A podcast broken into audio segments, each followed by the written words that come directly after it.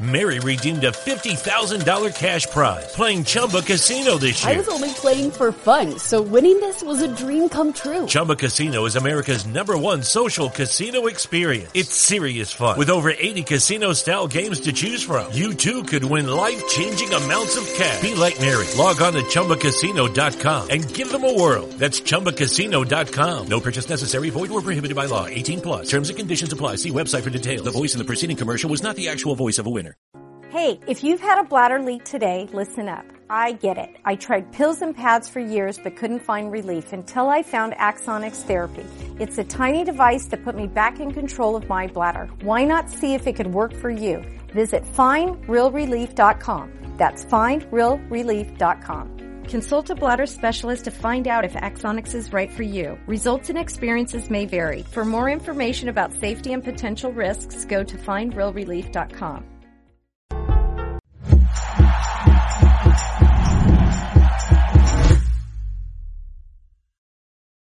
And welcome in everybody once again to another episode of the High Low Sports Podcast. We appreciate y'all joining us this Wednesday afternoon, or if you're listening to us on one of your favorite podcast apps later on as well too. It's always a pleasure to have you join us and talk a little bit of sports. It is about midway through December. The new year is upon us. The holiday season's right around the corner. Some time off to spend with the family, and the sports world is definitely starting to get ticking really fast right now as well too, on an international and a local level as well too. It is DJ joined as always by my co-host Kelsey and Kelsey. We got some good, we got some sad, and we got a little bit of bad. We're gonna save the sad for last, but we got some very interesting stuff to talk about today from a few from a few different sports landscapes. Yeah, man, it's been been wild and crazy all over the place. Uh, look, the World Cup's winding down. There's a even fisticuffs in the World Cup. Who would have thought? Hmm. Um, you know, uh, unfortunately, there, there is some sad news in, in both in, in multiple actual places in the sports world. So it's not just one; it's it's multiple spots, and, and we'll talk about those when we get there. But um, you know, unfortunately, those things do happen. We do have to talk about them. But yeah, there's also some good news. MLB winter meetings have taken place, and well, lots of movement. Yeah, needless to Oh. say, lots of huge, huge money deals going around. And well, you know, Heisman Trophy was handed out, and surprise, surprise to anybody. We'll talk about that. and uh, other than that, we got the NFL playoffs. I mean, what three, four weeks away now? This is About a month away, yeah. yeah, and then we got well, look starting in two days. We have bowl games, so I mean, it's literally going around the corner. uh, You know, it's all flying around the corner here, left and right, center, and we're just along for the ride at this point in time. We're along for the ride as well too, but we're not going to waste any more of you guys' time with this going to get right into it. We're going to start things off with our first segment, also known as the tip-off as well too. And for the tip-off, we're going to go to a very wide stage. We're going to encompass the entire world. We're going to start large and work our way down. The World Cup winding down. The stage is set from 16 from a round of 16 all the way down to just two left now as well. So the entire world is watching. We are set. Argentina taking led by Lionel Messi taking on the defending World Cup champion France as well too. France trying to go for the back to back. Argentina trying to wash the taste out of the mouth from that 2014 World Cup as well too, where felt like Argentina's chance to break through, Messi's chance to break through, and well, if you remember correctly, they did not break through.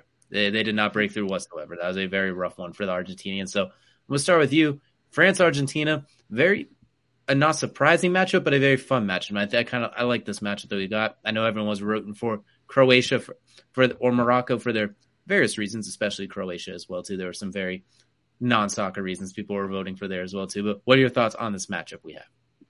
Yeah, well, first of all, uh, you know, congrats to Croatia and and Morocco getting into that third place game. Morocco with an one of the more impressive runs, um, I think, of, of the tournament. You know, you got you got to say it's it's impressive to say that you know you got to beat Cristiano Ronaldo and then you go and face off against the reigning world champions and for 45 minutes in a game you dominated.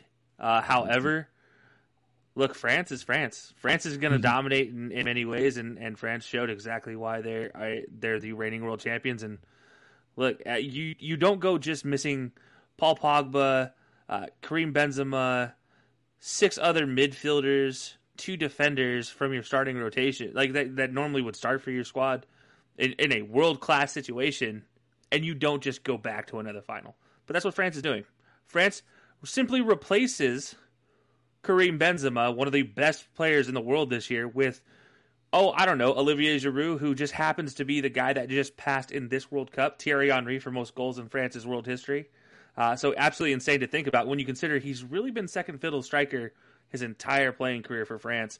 So very interesting there, um, just dynamic wise. And, and Kylian Mbappe has been Kylian Mbappe. He's been the speedster up the wing, just absolutely breaking down defense. I'm sorry, there's nobody that can keep up with him. The only guy that could keep up with him was Hakimi uh, in today's game against Morocco.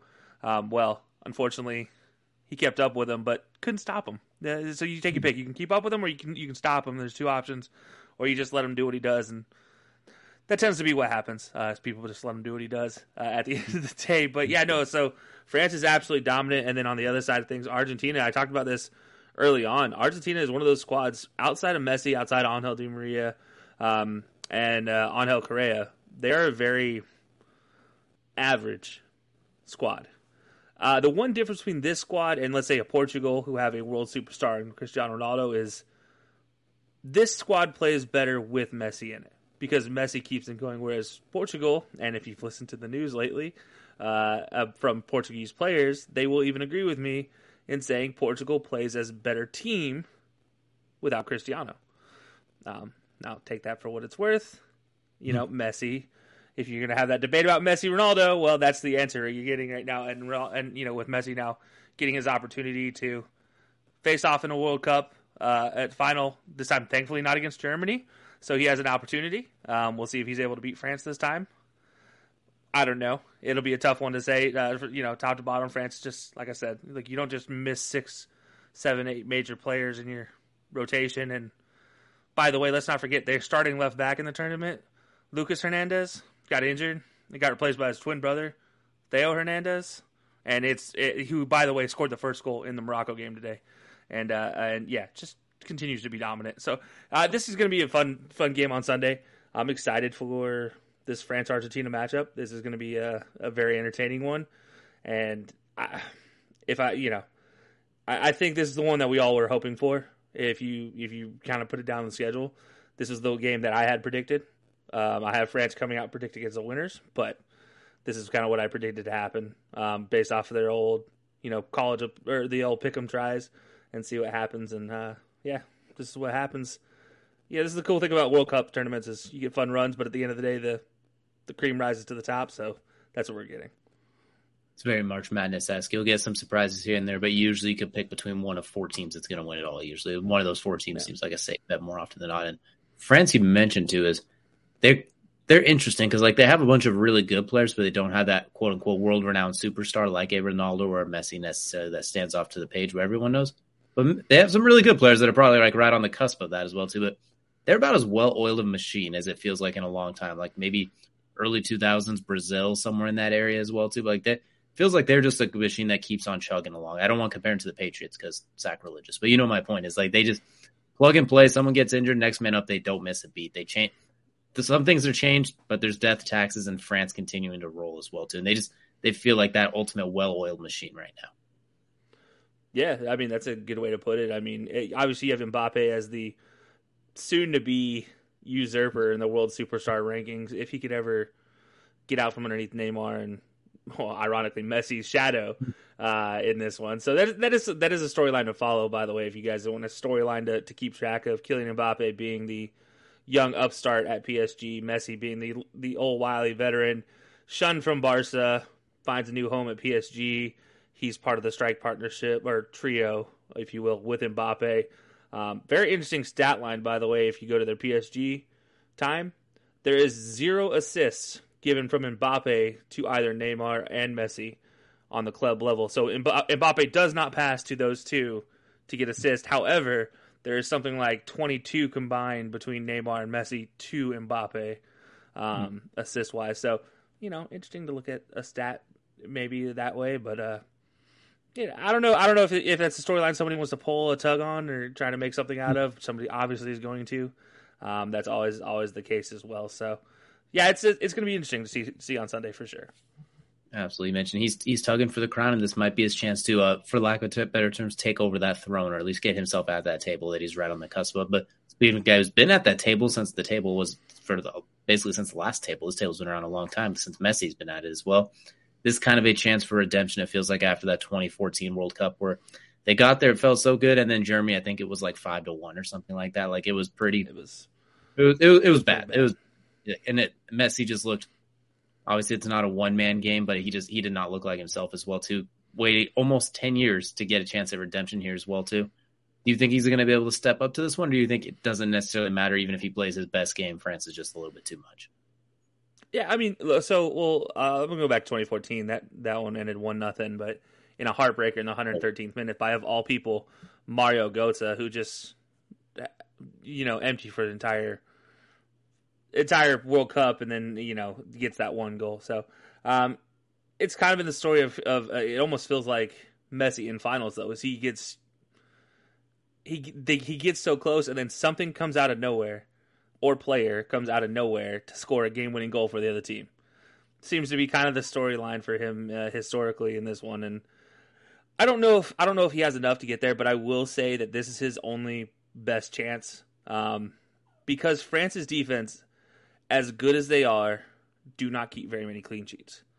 Um, obviously, this being against Morocco, being one of the few, uh, but they do not keep very many clean sheets in games where they are pressured and it is an opportunity that you never know. Um, they could pull something off. Look, Messi, all he needs is a moment of magic, a one moment of magic, and, and Messi can can turn it around. So I think I think it'll be a very interesting one. Um, I do think he has an opportunity to kind of break the snide and be the guy that finally goes and gets his his title, but we'll have to wait and see.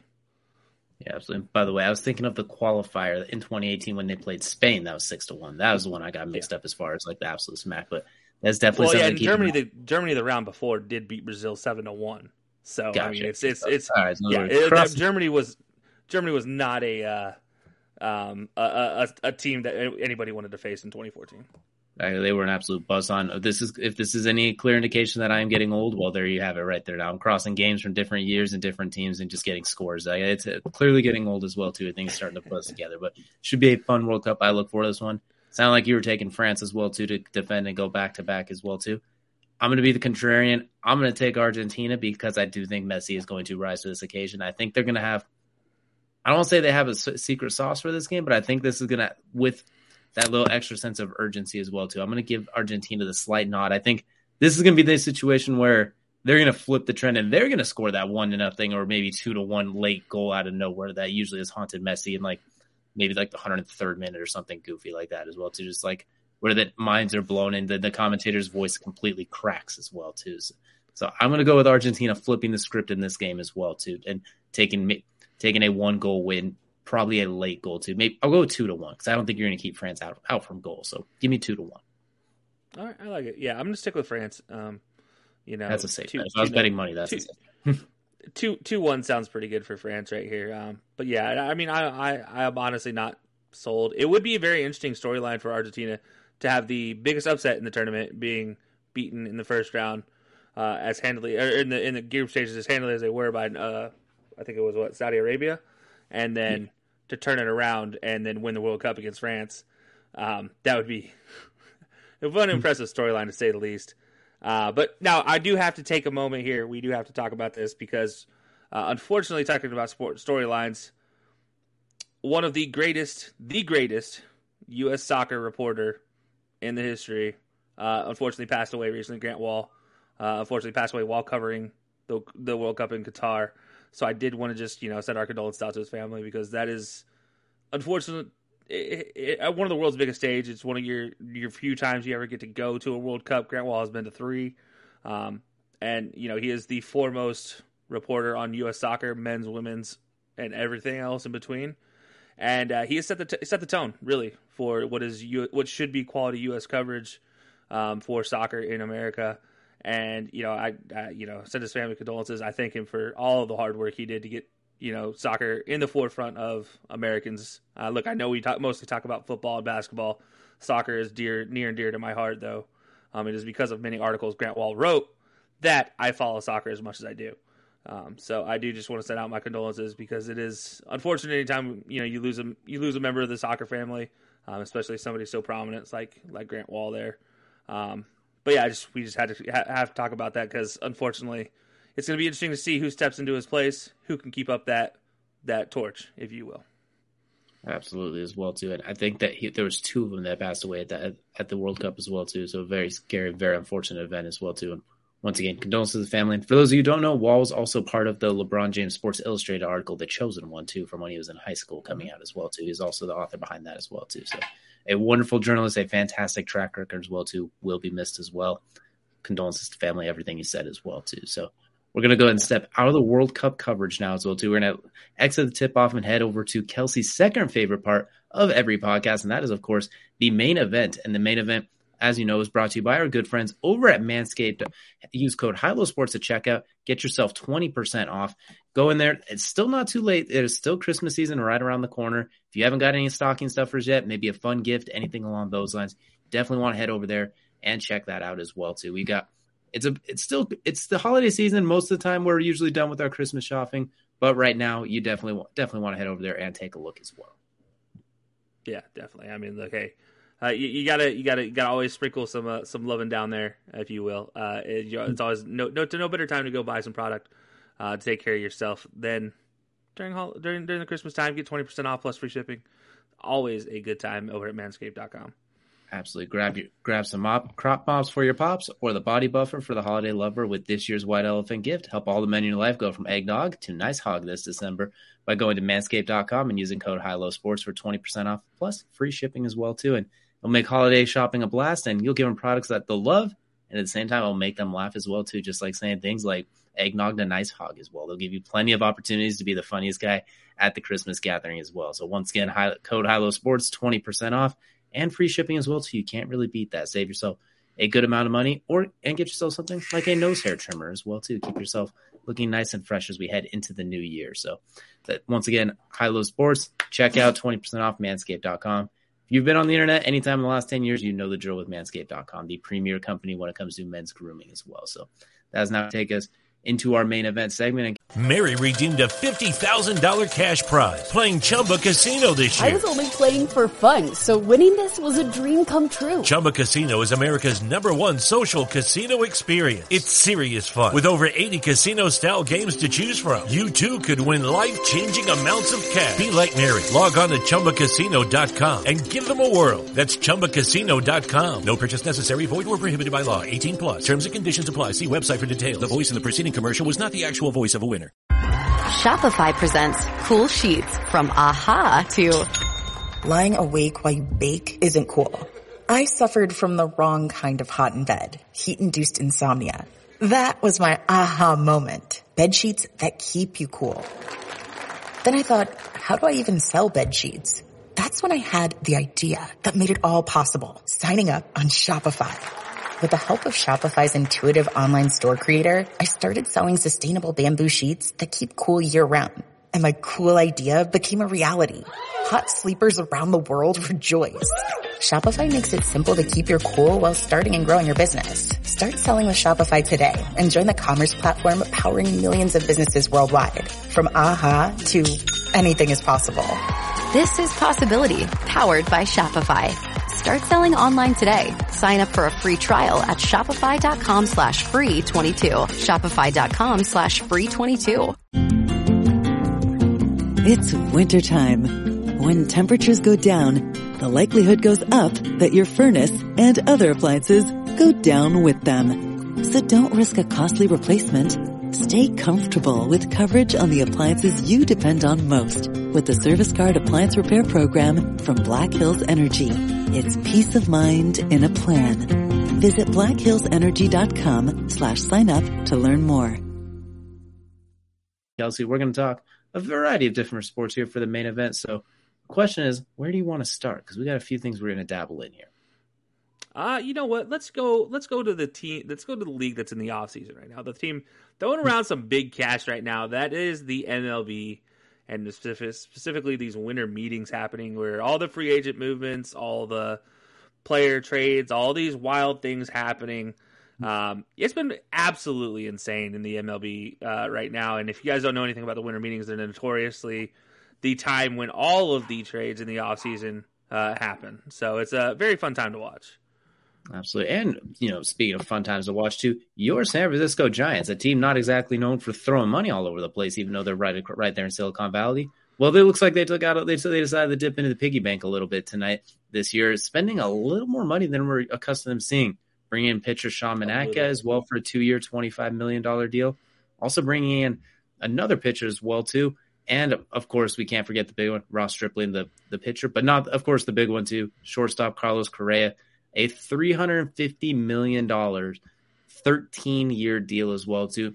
Arguably one of the top, would say three to five free agents on the market for sure, somewhere in that range as well. And he looks like he's heading to the Bay Area. And as the designated San Francisco Giants fan, who, as you said, they have covered all of your sports happiness for basically the rest of your life with all of their wins. How are you feeling so far about that? Uh, you know, honestly, wow, uh, what a move! Um, it's it's surprising in the right that we had that, that San Francisco still has Carlos or uh, still has Brandon Crawford on the roster. Um, we talk about still arguably one of the best defensive shortstops in the game. However, it does open up the opportunity there with the DH now in all in all leagues to use Crawford there more as a DH or slide him over to third potentially, second base. Um, him and Correa can kind of interchange as need be. But yeah, this is a huge deal. Look, 13 years, 350 million dollars. The Giants don't spend money often. like the last time the Giants dropped this kind of contract was on the guy I just mentioned, Brandon Crawford. Before that, Buster Posey. Um, before that, Madison Bumgarner. So guys that stick around for the team for a long time, and usually they're already Giants when they spend the money on them. Um, you, you, talk about free agent deals that they do this on. Uh, I think the last big, big, big, big free agent deal would have been like Miguel Tejada um, way back, or Edgar Renteria. Uh, you know, these guys, they t- the Giants just don't spend money very often. Um, to see the them go out and spend money on Correa, sitting on Ross Stripling, um, you know, bolstering that that pitching rotation, uh, it's impressive to watch. I'm excited about what it means um, going forward. Obviously, the team had last year was a down year compared to the year before. I mean, the year before was kind of a surprise for everybody. Uh, the Giants just, you know, oh, we're going to win 106 games and just get ourselves in the playoffs. Like, where'd that come from? We don't, we're not expecting that type of a season. Uh, anybody is not expecting like fans are not expecting that at all. And then last year it was a little disappointing compared, you know, because you relatively have a better team and you do worse. It's always going to be disappointing. Uh, but look, if they're going to make these moves, by all means, and let's not forget they were also right there in the Aaron Judge con- conversations. Um, Aaron Judge even said he's like, yeah, I had more money coming from San Diego and San Francisco. I had more years on the table. He actually, you know, let the cat out of the bag. They had like 10 years, 330, 340, something like that, coming from San Francisco, 10 years, 360 for San Diego. And he told the he told the Yankees front office that the Yankees like, okay, well, we'll make it nine years, three hundred and sixty million dollars for you. How's that sound? And then Judge stayed for that. Like, so the Giants are making moves. Obviously, they got to make moves. like in, in the West, you have to make moves because unfortunately, you have the Dodgers, you have the Padres. The Dodgers have made moves. The Padres also making moves. They got Xander Bogaerts for 11 years, 280 million dollars. Um, you know, it's it's it's tough in the West. Uh, but yeah, so for the Giants, I'm I'm glad to see them spending money. I don't like to see 13 year contracts. I don't like to see anything above 10. Um, we all know the history with 10 year plus contracts. They don't ever pan out. Um, usually, the eighth, ninth year of the contract is usually where the player gets traded, gets released, it gets worked. Some somehow the move deal gets moved. Um, so I don't like to see that length of a contract, but I guess it's okay. Yeah. I don't know. It's it's tough. Like that's a lot of money to be thrown out there right there. I, I, it's it's it's a weird. Baseball's free agency is weird. like their contracts right now, it's like it feels like the basketball from two years ago when when when the NBA got the extra boost in TV deal money. Like that's what it kind of feels like. It's like you're ecstatic to get the player, you're ecstatic about that, but when you look at the years and the money, it's like, well, damn, hold on now. Can he be like what that Aaron Judge is as well too? Which its potential is there. It's just like if it doesn't work out, that is who we that is you end up like the Broncos in that case yeah. if that doesn't work out, basically. And that's the biggest concern there. And what's nice for Correa is he turned down a six year, $120 million at Houston just two years ago. Collected about, was it 30 million or so from Minnesota this year? And now you got 350 million coming your way. So bet on yourself and yeah, he's he's going to be set for a yeah. while as well too. Some other moves you did mention the Dodgers. They brought in Noah Syndergaard to add some pitching depth because why wouldn't the Dodgers as well too? Like I said, it's the West. Everything goes that way. And an interesting one too, and I, we kind of looked at it as well. Trea Turner, who, if I'm not mistaken, it sounded like there was a lot of talks about him possibly going to the, to the Padres as well too. And now Trea yeah, Turner moving across.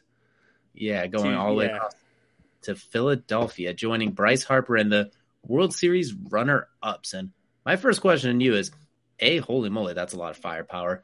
And B, do you think this might get them over the hump to where they can get back next year and maybe avenge that loss, for lack of better words, like the Astros did this year? Ah, Hmm. I I don't know. Um, I don't know if Trea Turner is the answer because that pitching staff still to me is is is the issue. Um, I would have liked to see them get in the Kenley Jansen sta- sweepstakes. Uh, obviously, Boston ending up with Kenley Jansen there for the closer role. Um, I would have liked to see that, but again, pick you know can't be beggars can't be choosers. Um, Hmm. So I look, I, I'm I'm going to say this: Trea Turner, anybody getting Trea Turner immediately bolsters their offense and their defense, each you know consecutively. Um, it is a little confusing. Again, this is one of those moves like you have a shortstop already built into your team. Why are you going getting another shortstop? But with that said about Trea Turner, he can slide over to second base. Willingly does slide over to second base as well. Um, and, and and look, he's this guy's going to play every single day if he, as long as he stays healthy. Uh, he's going to probably lead your team in hits. He's probably going to lead your team in stolen bases. He's probably going to lead your team in slugging plus OBP. Um, just that's just what he does. He's he's on base all the time. He can pop a few here and there, but he's going to be all over these base paths when he gets the opportunity. Um, one of the smoothest sliders I think I've ever seen as well, uh, as far as just sliding into home plate and getting popping right up. It's if you guys haven't seen some of the, his montage of his beautiful slides, literally they have montages built in on TikTok and YouTube and everything else of, of how well he slides. Um, his defense is nothing to be scoffed at. So yeah, look, Trea Turner is a huge get. Um, you talk about a, com- a division there where you you know you need to keep spending money. Philadelphia already has one of the biggest payrolls. Well, they have to keep spending money because you had the Mets in this offseason get Justin Verlander. They got signed uh, Kodai Senga from Japan, five years, seventy five million for for Senga, two years, eighty six million for Verlander, which is insane. Like what? And then you had the Braves down there getting Sean Murphy in a deal in a three way trade with Oakland and and Milwaukee, um, which sends a bunch of catchers all over the place. Um, they get Sean Murphy. Oakland got Manny Pena, and the Brewers got William Contreras. Uh, yeah, it's it's getting wild and crazy right now, all over the place in in, in um in the MLB. And then I, the only other move that I really think we need to talk about that is like, well, actually, there's two moves. I, I, I one that I think is going to go under, and it's going to be classified as the best underrated move, um, and that's going to be Josh Bell to the Guardians. I think that is a Especially huge move. Two years, thirty-three million too. That's a really good yeah, deal uh, yeah, yeah, huge move with a great contract for the Guardians, like very player friendly, uh, or very very team friendly. Um, considering you just, I just talked about a two-year, eighty-six million dollar move for Justin Verlander, and then you get two years, thirty-three million for Josh Bell, who is a power hitter who can hit for average, who's going to be a starting everyday first baseman. Um, it allows you to use guys that you are platooning there at first base now in that DH role, slide him in and out, or play him every day as a DH. Um, but Josh Bell is going to be huge for for the Guardians. I think he's probably going to go in my book as the best move, best economical move on across the board so far. Um, and one of the other bigger moves I got to mention is uh, Jake Degrom. Obviously, this was early on in the in the free agency pool. He signed with Texas, five years, 185 million. Kind of set off this fireworks for big deals. But yeah, those those are really the biggest moves so far. So far, um, and there's still more to be made. It's going to be it is going to be a wild offseason for the MLB, and you're going to keep seeing these weird contracts pop up left and right that are just like, are we sure that's that's what we want to do? Um, obviously, the only one I'm leaving out is the Cardinals signing out signing their brand new catcher. Um, Willson Which- Contreras. Yeah, that's yeah, first time since 2003. I think Molina's not going to be in the lineup and on the roster anywhere as well too. Like, of- you, you go from keeping Albert Pujols, the basically who's been around since the dawn of time, and Molina. You had the one of the you have OGs from almost two decades ago, and now you can see them starting to make some moves. But I do want to go back to that jo- to the Josh Bell one too, because what I, what I really like that he brings to is the the Guardians offense felt like almost like kind of water pistol sometimes. Like they could get on base, they made a lot of contact, but they lacked a little bit of firepower as far as like cracking them out of the park. Now you bring in a guy who, until the playoffs. Until the playoffs. yeah, and then then then that's what, yeah, exactly. Josh Bell, who you mentioned could be a primary DH as well too, from a team that had the worst DH production last year. He just come in if nothing else. He just provides a little bit of a threat of the ability to thump it out of the yard. He gives them he gives them at least a howitzer on the roster. When you, you saw when they played the Yankees, when it wasn't an arms race, it was the Guardians were up two one. But then it turned into a bit of a then it turned into a bit of a fire arms race, and that's when the Yankees were able to kind of run away with a little bit as well too. Now this gives yeah. them this at least gives them a cannon in this firefight, as opposed to just some muskets going up against a bunch of cannons and ballistas. Yeah, no, it's it's huge. I mean, you look at this. You look at at, at where the Guardians play, Progressive Field. Um, you know, you look at that stadium build. You're not trying to hit it out of hit, hit it out of left field. Um, if you're being completely honest, you want a left-handed hitter. You want him to wrap, get around the ball. You want him to drag it down the line. Josh Bell can do that very well. He can also drive it opposite field, which is huge because you have that giant wall out there.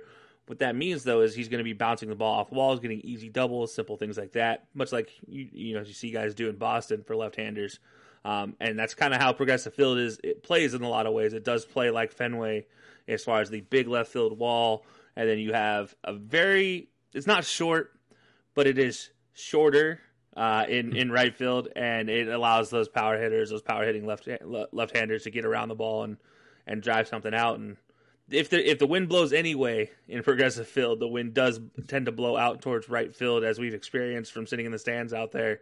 Um, it does tend to blow out there instead of the bleachers, so it is very, uh, very. I, I don't know. I, I, I love this move from a lot of standpoints, mostly that power standpoint, but really, I also think just defensively, I think he can come in either stay as a DH or be your number one, uh, you know, starting first baseman. Obviously, that's going to be a conversation because you have Naylor over there, but I, you know, I, I think one goes one, one goes where there, the other goes DH. That should be that simple. That way you keep production in both. Also, you know, with Josh Naylor's leg injury history, you keep him healthy a lot longer. Um, you got to use both bats in the in the lineup, so that's that's always a plus. Um, I know Terry Francona is about to have a whole lot of fun with that roster, though. Absolutely. Hopefully, uh, this means we won't see too many more rocking the babies as well. Too. Maybe maybe we can we can we can leave the baby rocking in the dugout instead of carrying around the bases this time as well too. So that definitely you know, a I, lot I, of. Fun. I'm still still not against that celebration. I gotta say, still not against it. Uh, it didn't bother me in the least, mostly because he was directing it at his own dugout and not really at the Yankees. But the Yankees want to be butthurt babies, so well, yeah, that's like we all knew that. That's the problem is we already know that, and that means we have to hear about it. That's my concern. It's not the fact that it's the fact that we have to hear the aftermath of it as well. Too. You're punishing us by having too much fun out there now, but not in the traditional uh, sense. oh, I know. Yeah, like oh no, baseball players having fun. How terrible is that? Oh, we'll be damned. Oh no! And you know we can go on and on about this all day, but either way, it's going to be a fun MLB winter meeting and off season as well too with a whole lot of zeros being thrown around in the oncoming weeks as well too. That's going to make me really, really uncomfortable with my financial situation, looking at all of theirs as well too. But that's neither here nor there. Because we're now going to go from the diamond. We're going to head on over to the gridiron now as well too. As we mentioned earlier, the NFL season coming to a little bit of a close here as well too. It feels like it's gone by pretty quickly, while at the same time being a very long season. About a month left, a handful of games in the playoff picture.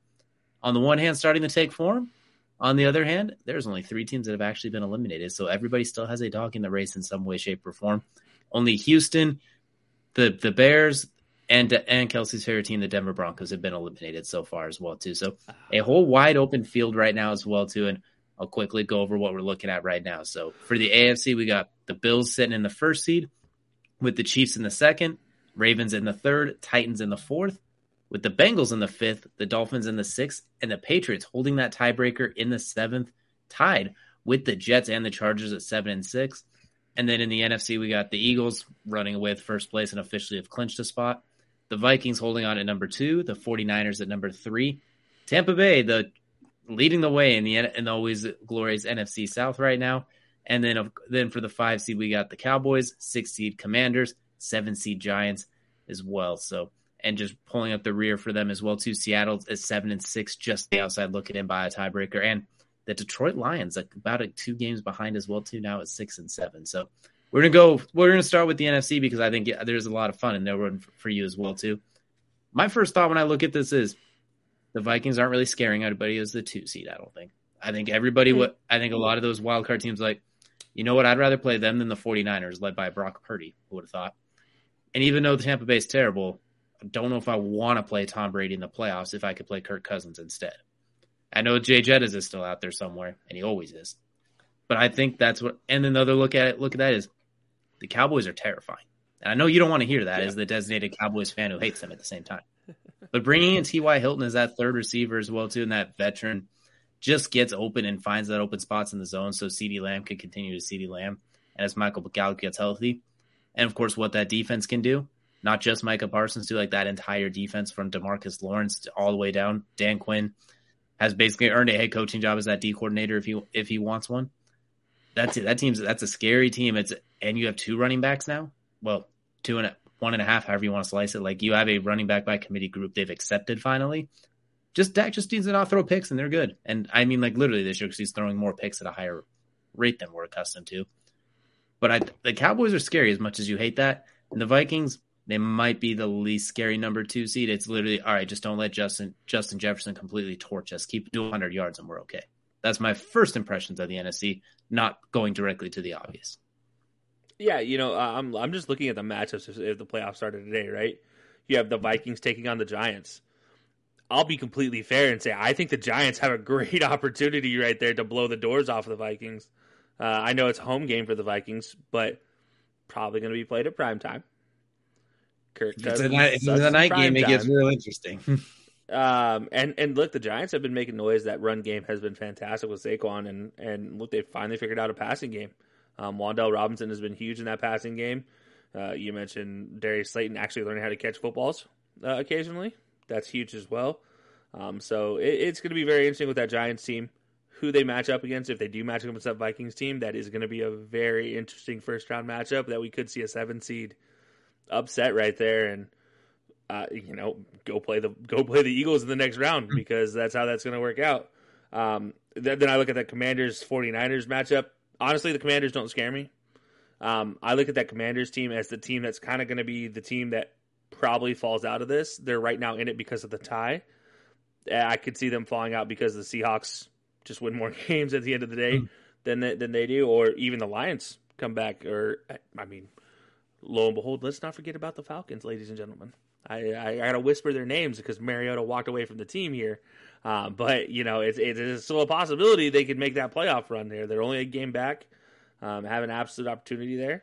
Um, but, yeah, then you look at the, the third matchup there, the Cowboys versus the Bucks, and I it, this is the one matchup that the Cowboys in the first round probably hate the most. They don't want that- don't want that one. That's the one they're like, Yeah. like you mentioned. They're like, can we play anybody else? it's like literally the only matchup in this that they're like, it's just really, of course, it's a ten and three season. They're the most dangerous team probably out there right now. I'd say right now, other than the Eagles, probably the team on the hottest streak. Um, then you have the 49ers right there with them as well. So you have those three teams, and it's like if the Cowboys could go against any team other than the Bucks, I they have a great opportunity.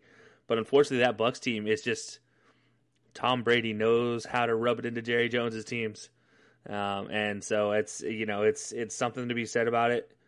Um, that one worries me as a Cowboys fan, uh, and maybe maybe not for any good reason, but just historically uh, against Tom Brady, the Cowboys suck. So it's you know that is in itself worrisome. Um, but yeah, like I, I think the Cowboys could be the most dangerous team, except for this this the way this exact playoff picture plays out. Like with the Cowboys being the number one wild card at number five and at the five seed, going up against the Bucks. That is the only way that they're not the most dangerous team out there. And that's what sucks about this with, with the Cowboys is like this is the only time that I'm like, oh man, like, yeah, Really? but no, like it's it's it's that disappointing and, uh, but yeah, like I don't know, I, I'm excited for for what the Cowboys can close out and do. Um, obviously, they're not supplanting the Eagles at this point in time. Um, you, you'd have to do a lot of work there. Eagles would have to lose out, basically. Cowboys have to win out for them to take over. Um, and even then, the Eagles are the only team. In, but you mentioned all the teams that have been eliminated. The Eagles are the only team that have confirmed a place in the playoffs. By the way, exactly. So, So they'll be going no matter what as well.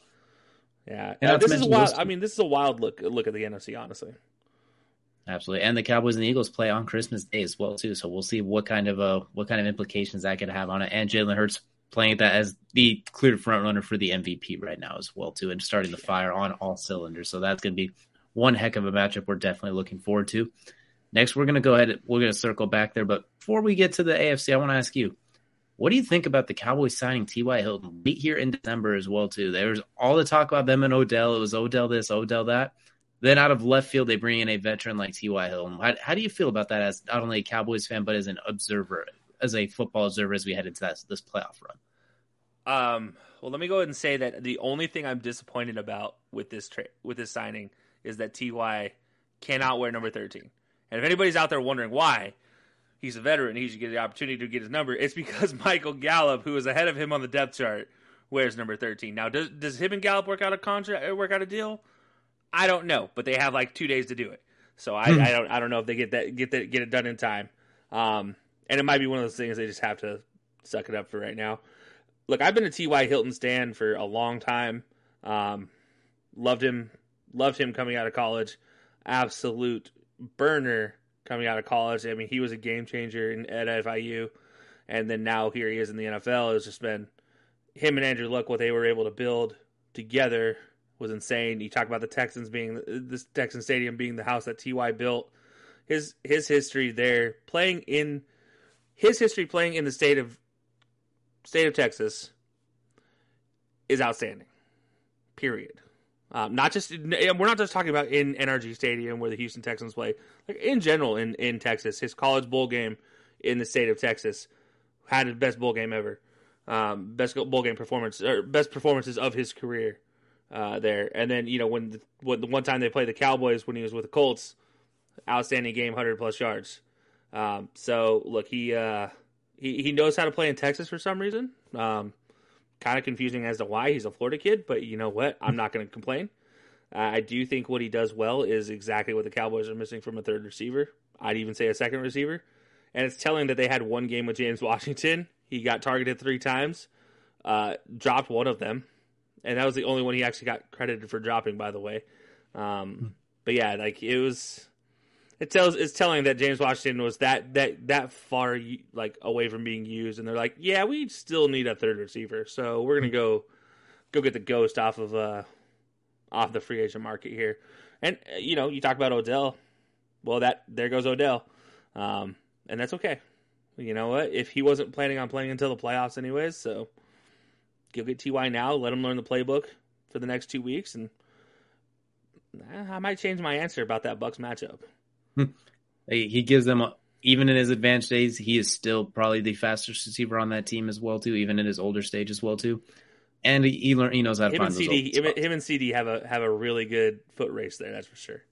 Exactly as well too, and you know he knows how to run routes. Still, he's still got hands as well. And mm-hmm. if, you, if you're going to put a nickel corner on, we saw even at the tail end of last year once he started to get healthy, even Carson Wentz was able to find him in some plays, including against the Buccaneers as well too, in a matchup against the Buccaneers. So I'm looking forward to that as well too. I love watching T.Y. Hilton play, so I think that's going to be a very fun to see how that situation plays out as well. And just in time for an, that second Eagles matchup as well too, should give him a game to get the rust off and then go into that big matchup. So that'll be interesting to really test the nickel defense for them as opposed to the outside corners. Definitely looking mm-hmm. forward to that one. But we'll go and get over to the AFC here really quickly. And the things that stand out to me, I want to point out as well too is a the Ravens are still chugging along even despite the Lamar injury and now the Tyler Huntley injury.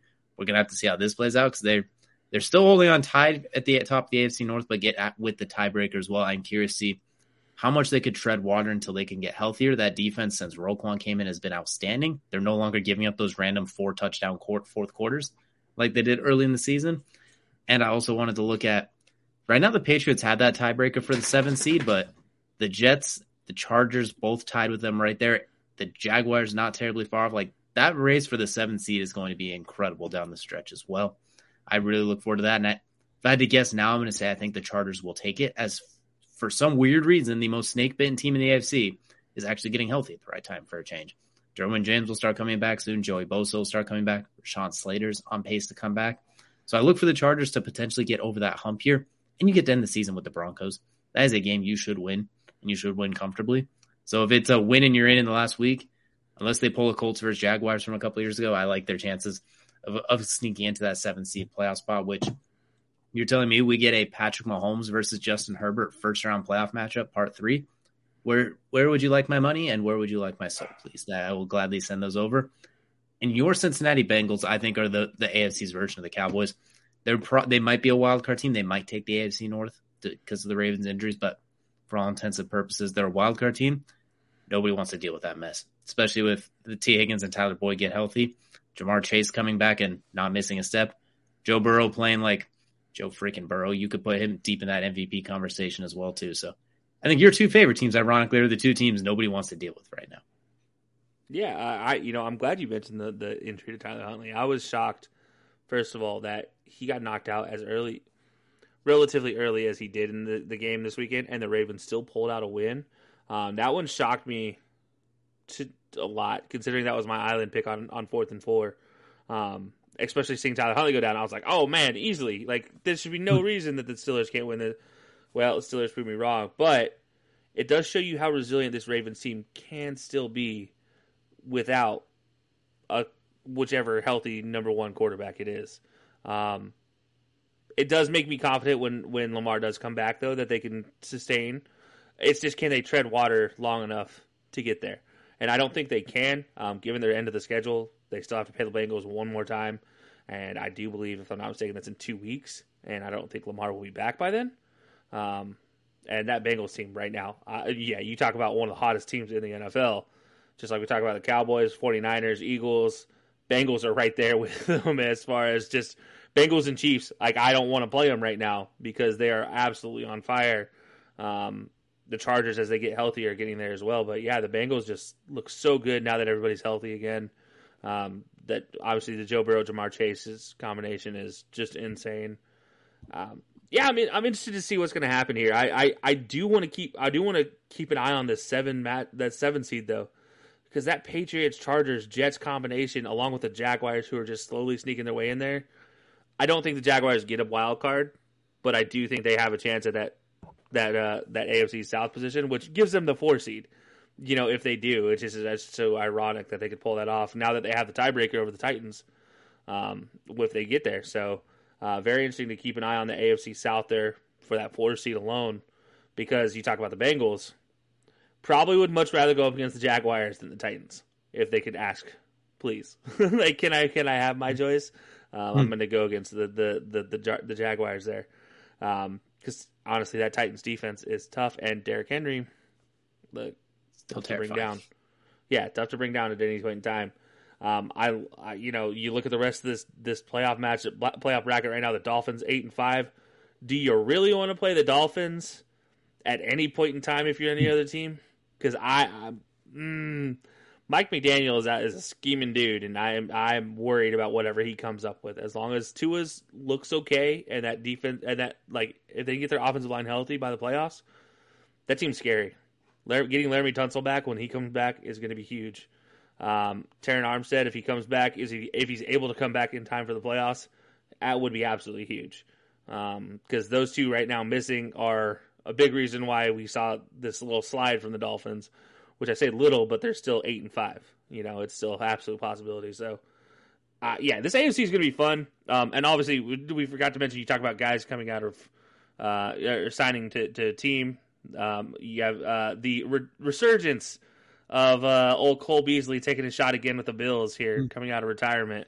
Um, so very interesting to keep an eye on that as well. See how he does in providing that third alternative, fourth alternative for the Bills as well. Very interesting. That's when I look at the Bills and the things they could use for this playoff run. A slot receiver was kind of the last thing I kind of envisioned as well. Too. I, am looking more at corner or pass rusher, but you know what? They they they know what they need as well too, and we'll definitely see if he gives them that extra shot they need to get to the Super Bowl as well too, or if it kind of piddles out a little bit as well.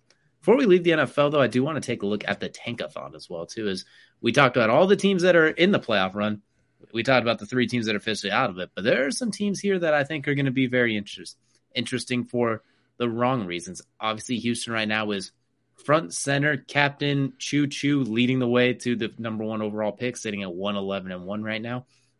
Ne- next up, though, the Seahawks are picking at number two, courtesy of the Denver Broncos at 3 and 10, having lost five in a row. Chicago, unfortunately, a promising a promising point in the season. They are sitting at 3 and 10, having lost six in a row, though. Detroit sitting at number four, but not in the way they normally do. It is courtesy of the Rams, who are who are now sitting at four and nine. But do we see a bake show going on in LA maybe as well too? Maybe that pick gets a little mm-hmm. bit different. We'll have to see how that one plays out. And then, courtesy of the New Orleans Saints, the Philadelphia Eagles sitting at number five because of the Saints' four and nine record. Arizona now without Kyler Murray for the rest of this year and a good portion of next year with that torn ACL, sitting at pick number six now as well too at four and nine. The Indianapolis Colts at four eight and one, sitting at pick number seven.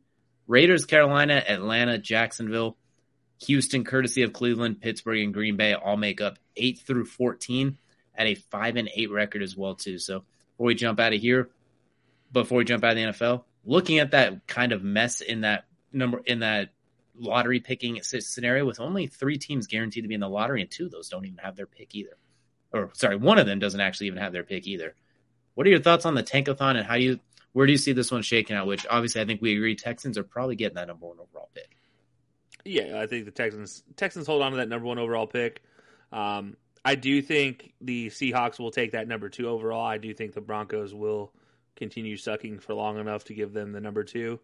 Um, Especially with I Russell do think, Wilson knocked out last game too, like literally knocked out. So it's it's not, it's even worse. Yeah, and and I look at I, I look at the the Bears, and I think at three and ten, I don't see you running too much to try to win right now. Let's just put it that way. You had you hmm. can your long term success could come from losing this season. Like you could set yourself up long term successfully for losing the rest of the season, and that's okay. you um, could lose out and get a Jalen Carter or uh, Will yeah, Anderson. I mean, yeah, you have a great opportunity there. Uh, you know, take your pick at one of these offensive linemen coming in the draft.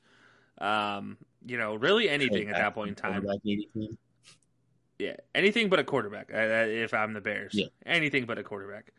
Um, the one that I don't think ends up down there is the Saints, and who's picking or who is using the Saints pick. Um, I off the top of my head, I can't remember who has the Saints Eagles. pick. Eagles. So yeah, I don't think that ends up a top five pick. I do think they can get a little bit higher. I, I do think they usurp the Falcons right now. Um, looking at the the or, or the Falcons or Panthers, whichever one doesn't do better. Uh, I think that I think the Saints end up third in the third in the South. Let me put it that way. Um, and one of those two teams ends up below them. So I, I don't know which one. Um, yeah, that division is impossible to pick. It's mm. who gets hurt again is going to determine it. Um, but I think the Saints pick. That's the one that I think is not going to be in there um, in that top five. Definitely, it's definitely going to be interesting to look out for. And you mentioned too the Seahawks. If they it sounds like they like Geno, they might not be in that quarterback market either. The Bears, they sure as heck aren't as well too. Looking at some of those other teams too, the Eagles, courtesy of the Saints, if that happened, the Lions will have to wait and see. Arizona's not going to be in the quarterback market as well. So, those some of those top five picks, there could be some of those teams looking to move up there as well too. It's going to be. I expect a lot of when we start doing our mock draft NFL season, NFL draft season, we're going to have our work cut out for us trying to figure out some of these potential trades because you look at teams like the Colts, the Panthers, arguably the Raiders Panthers. as well too. Just some of those potentially quarterback needy teams that are going to be looking to trade up as well too. You, you or you have to imagine we'll be looking to trade up as well. And by the way, Houston, courtesy of the Browns, right now will have two top picks in the top twelve as well. So everyone who seemed to traded their first round picks this year not going so well. It feels like as well too. It's definitely it's been a rough one. The only team without a first round pick that's doing well right now that I could think of is the Dolphins, but they didn't have, they don't have theirs due to things not trade related as well. So definitely have to take a look at that going forward. But real quickly before we get out of the main event, we're talking a little college football. We talked about college football prospects. We'll talk a little bit about what happened in the world of college football as we get ready for some bowl games coming up. And since we last got to hang out with you all, we the Heisman Trophy was presented as well. And to neither of our surprise, but much to our good job, you got it right. Basically, Caleb Williams was awarded the Heisman Trophy, garnering a fair amount of first place votes followed closely by Max Duggan, CJ Stroud, and then Stetson Bennett bringing up the rear. And I think we're both in agreement. Caleb Williams, is the right choice, pretty comfortably in this case. Oh, 100%. Look, you just look at his stats. His stats tell you all that there is 66% completion rate, over 4,000 passing yards, 37 touchdowns in the air, only four interceptions. Uh, just, I mean, that's Plus outstanding. That is that's that. Yeah, yeah. I haven't even gotten to the to the hmm. rushing stats yet. Like the rushing stats, you add another 372 rushing yards, 10 touchdowns. Uh, yeah, absolutely outstanding all the way around. I mean, it's accounted for 47 total touchdowns this season. Um, so yeah, uh, let's just go ahead and say. Oh, and by the way, he had two punts for forty-two or for uh, eighty-four total yards. Um, just to add in, there's a casual forty yards per punt on top of it. yeah, uh, no, but look, Caleb Williams, well deserved. Um, by all means, look, he, he he showed it last year at Oklahoma. It's no surprise that this year, given the full offense, given a given all the weapons that they got in uh, the or in the transfer portal. I almost said free agency, but in the transfer portal, hmm. which is basically free agency. Um, it's no surprise that he was able to do what he was able to do um, this season. Lincoln Riley is a great coach for his skill set, um, and that's you know that's huge as well. So uh, you know, good good for him. Good to see USC. No, I'm not going to say that out loud. That's that does. I hmm. don't know if that's that's that's something I can actually say is is real, but it, it is something to see somebody from USC be back in the Heisman Trophy race legitimately, not just as a gift. Sam Darnold, Hmm. Um, yeah, it's it's it, it, well well deserved, well deserved for Caleb Williams. Um, somebody who I don't hate as much, unlike most USC players who have been hmm. nominated for yeah, absolutely. And you know he's going to be in the running for it next year as well too. What I do want to point out though, where I have a gripe with it, is when we look at the voting. Max Duggan with the second most first place votes, CJ Stroud at third with 37, Stetson Bennett number four at 36 first place votes as well too.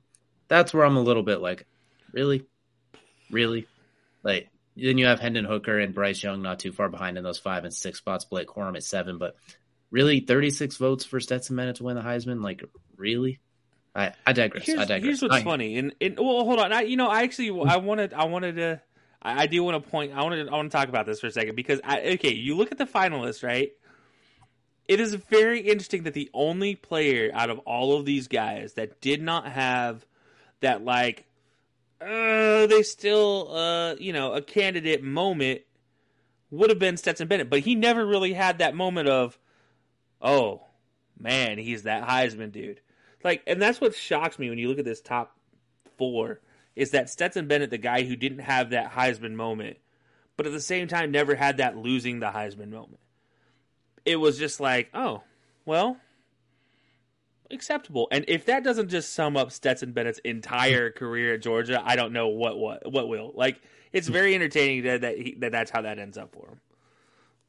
I, that is that is fair. I still stand by. I don't know if he should have been number four there as well too. And that, seeing the first place votes over what C.J. Stroud, Max Duggan, and Caleb Williams did still still definitely surprised me as well. Especially when there's a Hendon Hooker and a Blake Corum just right on the outside. Like, hey guys, I know I know we're injured, but I, I, we only missed like six quarters or something like that. Like, that there you go. Like you could throw Bijan Robinson on top of it as well too. It's a very long list. Michael Penix Jr. is not even that far out of it, and of course Drake Maye, who probably probably will be in there next year. I think it's safe to say Drake Maye is going to be making some noise next year out of North Carolina. So the very fun Heisman Trophy race as well too. But that will do it for our main event segment here. And now we're going to stay in college football as we head into crunch time. Brought to you by Outlier, making sports betting smarter, not harder. Go and click the link in our bio, high-low, outlier.bet backslash high low sports. Get yourself signed up. It's free, just requires an email address and a name. Betting odds, trends, everything you need to know to bet smarter and win yourself some money. Definitely go check them out as well too. Always a pleasure to work with worth that crew as well. You know what they've helped us out as well too with winning a look. We can't fully sports bet right now in, in Ohio, but as we dabble into some other states and give it a try, it's definitely helped out as well too across all major sports books. But we do want to spend Kelsey's favorite part of the segment Remembering the pirate himself, Mike Leach, one of the innovators of passing offenses to to this day, the air raid architect, if you will. I, that's how I like to describe him as well. Some of the best interviews, you'll see some of the best sound bites for everything from comparing fans to Woodstock and everything in between. An absolute treasure. Hate to see him go, especially the, like that as well too. A young 61 years old. Def, college football world's gonna miss him. For me, I'm gonna give one quick football moment that stands out for me, and that's when he was on the offensive staff at Texas Tech they took they were ranked number seven, took on number one ranked Texas, led by Colt McCoy. Seven seconds left. Graham Harrell throws a back shoulder fade to Michael Crabtree, breaks a tackle, walks it in a huge upset.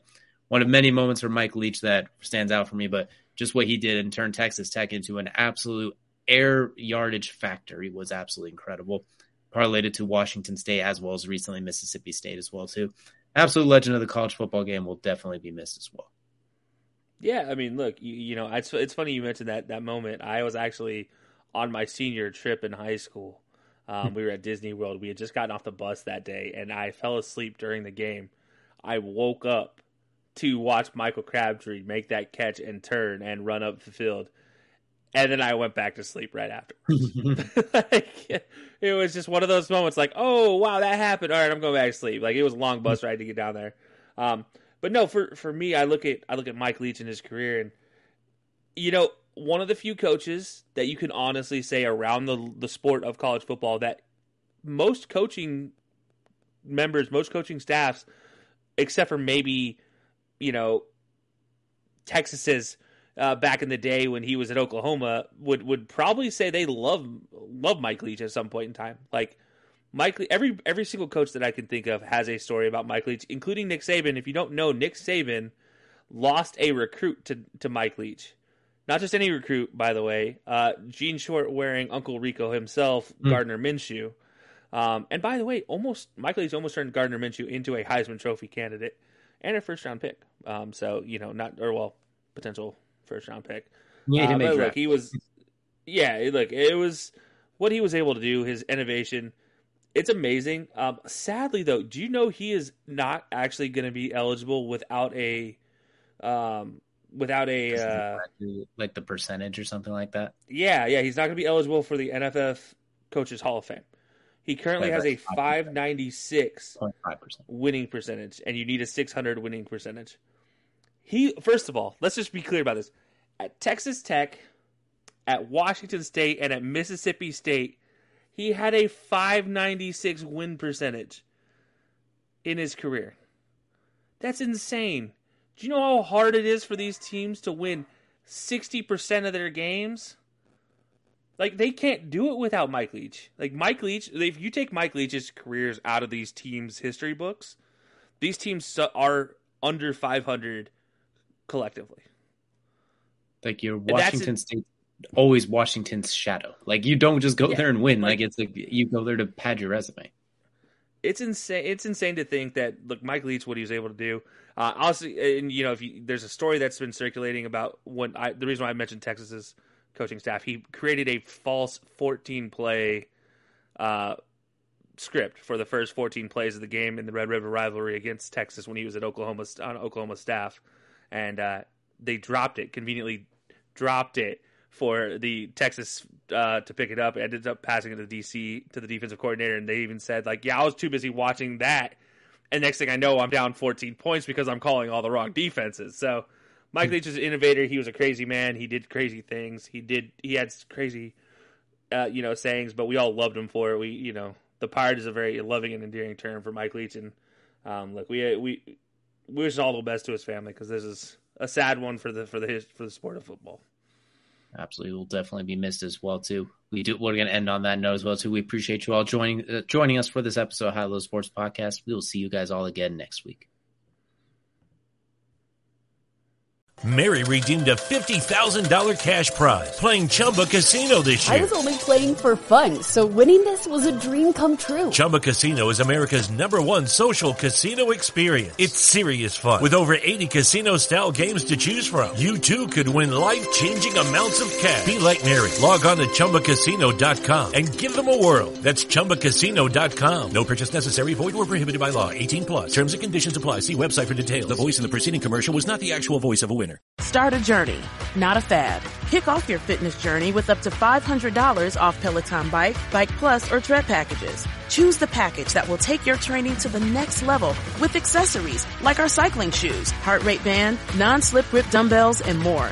Join now and you'll see why 92% of households that start the year with Peloton are still active a year later. All access membership separate. Offer ends January 8th, 2023. Excludes Bike, Bike Plus, and Tread Basics. See additional terms at onepeloton.com.